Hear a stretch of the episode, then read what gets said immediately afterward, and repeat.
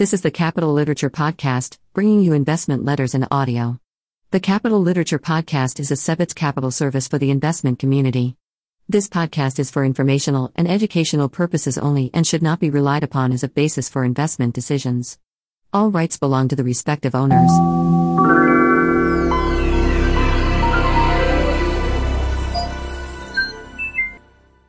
Argosy Investors, Fourth Quarter, 2021. January 21, 2022. Dear investors, 2021 performance was 24.3% in select accounts. The S&P 500 by comparison returned 28.7%. We ended the year with 33% of the portfolio in cash and equivalents and dipped as low as 15% at the end of the second quarter. Otherwise, cash hovered between 25 to 35% of the total account value. Given the wildly appreciating market and high growth SaaS shares we did not participate in, the result is good. At the same time, approximately half of our returns were driven by just a few companies, namely the IT outsourcing companies Grid Dynamics, EPAM, and Endava, while we avoided large losses, though our small position in StoneCo was the largest detractor. Even though I don't really have a green thumb, I sometimes find myself thinking of investing in terms similar to farming. When engaging in long term investing, I find that my best ideas take some time, a couple years or more, to begin showing the performance I expect. For those couple of years, my hard researched ideas may be lucky to beat the market. In the meantime, I hopefully own shares that are experiencing above average earnings growth and returns.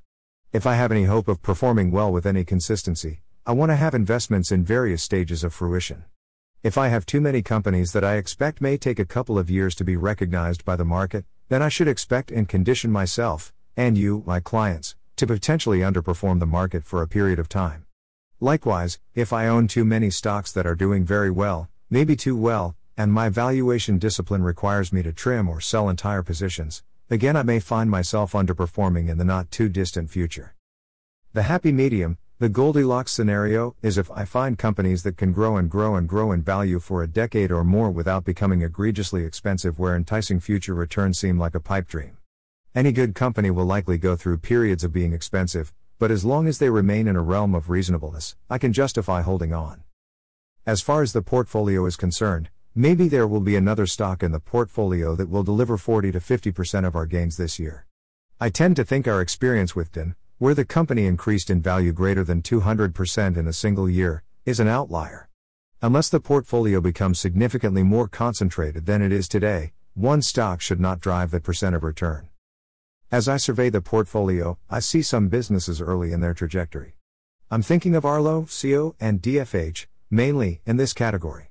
There are a few businesses that have done well for us where I question their ability to continue to do so for a couple years or more going forward, in spite of solid underlying fundamental business results.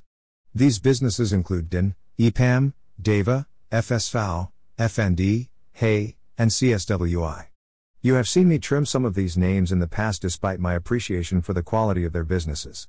Some remain small positions which I expect to increase over time, when valuations are more favorable. Finally, there are some companies which I consider more or less fairly valued that offer solid to excellent business prospects.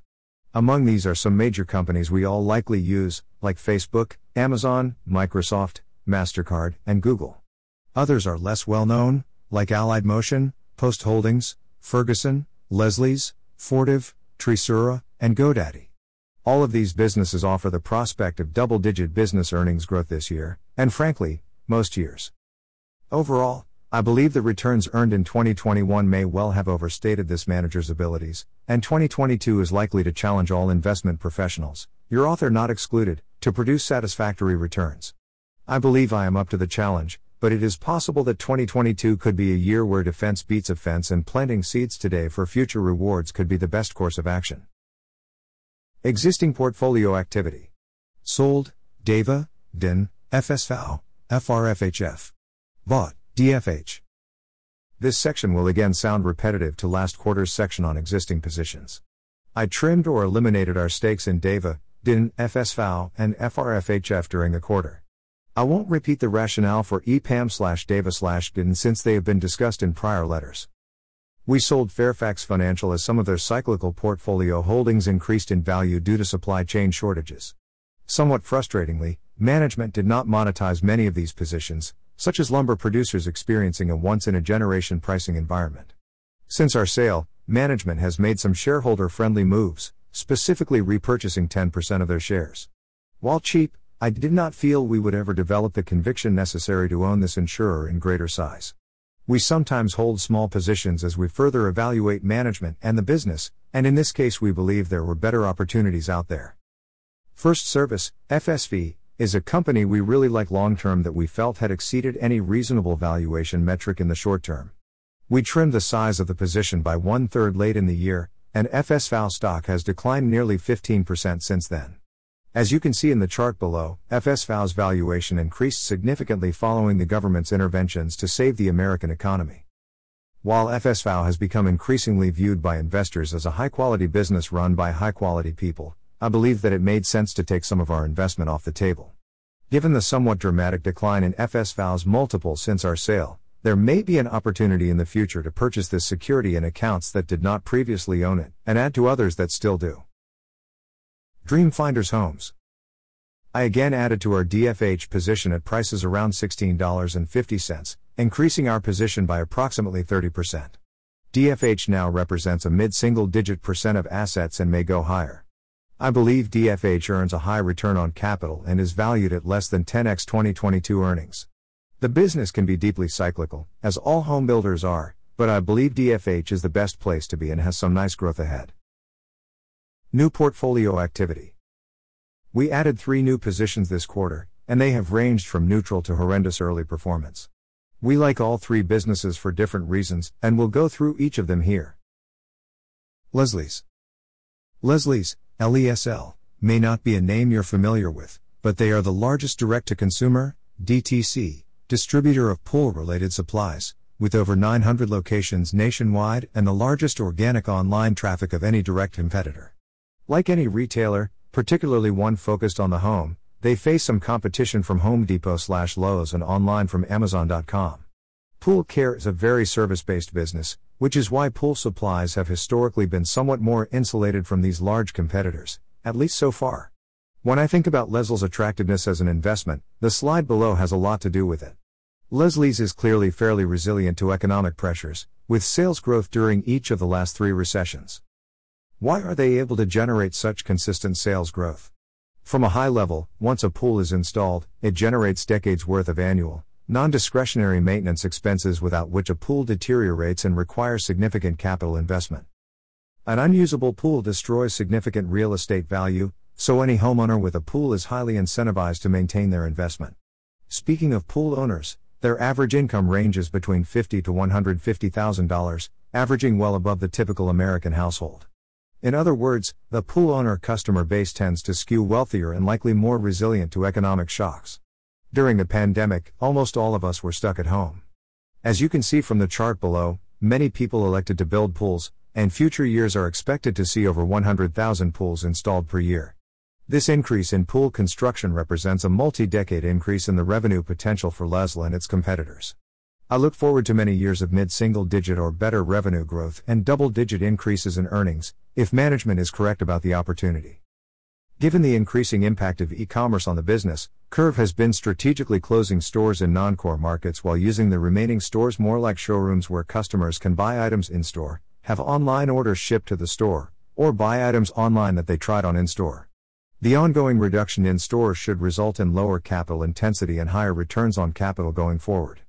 Returns on capital are approximately 40% and have upside due to the shift to e commerce.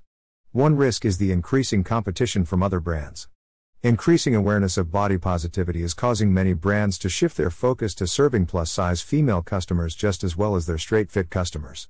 I believe Torrid's authentic and dedicated approach to this market segment gives them plenty of insulation from the half hearted attempts to appeal to this long ignored demographic. Despite Curve's strong financial results and differentiated position, we purchased shares around $13, or 11x 2022 cash flows. As it trades today around $9.50, its share price implies an 8x FCF multiple for a strong business, implying essentially no future growth and low returns on capital in the future. It seems plausible to us that with 10% compound growth in profits, Curve can generate 80% of its market cap in cash flow in just 5 years. Perhaps their best course of action if their share price stays this low is to just buy back lots of stock. Assuming 15% annual growth for 5 years, shareholders could expect 20% plus returns from the current $9.50 share price if the business is valued at just 10x free cash flow. There are a lot of ways to win here, and with any expansion in the valuation of the business, returns could be even more attractive. Conclusion 2022 has started off a little rocky in the financial markets. We have never been the most aggressive participants, and we like to believe we are flexible enough to buy high flying technology or payments companies while also purchasing differentiated retailers like Floor and Decor or Torrid Holdings. The common thread tying our investments together is the need to articulate a reasonable case for 15 to 20% returns. We of course won't earn that rate of return every time, but if we didn't force that discipline on ourselves, then we could be a lot less picky. We enjoy the hunt and will look for ideas that may not hold interest to other institutional investors or hedge funds when we invest, and we're okay with not owning the hottest stock on Wall Street. I try to give thoughtful explanations of why we own what we own so that you, my investors, can sleep well at night knowing what you own. Please expend some effort to understand the stocks as shared here and ask questions of me if something doesn't add up. It may not feel important now, but your mental and emotional perseverance matters and is paramount to staying in the market long term. Time in the market is the most important ingredient in your financial success long term. Finally, if you believe my style of investing would be a good fit for you or someone you know, I am always available at 828 999 2033 to discuss your investing goals and determine how we might be able to work together. Until April. Argosy Investors.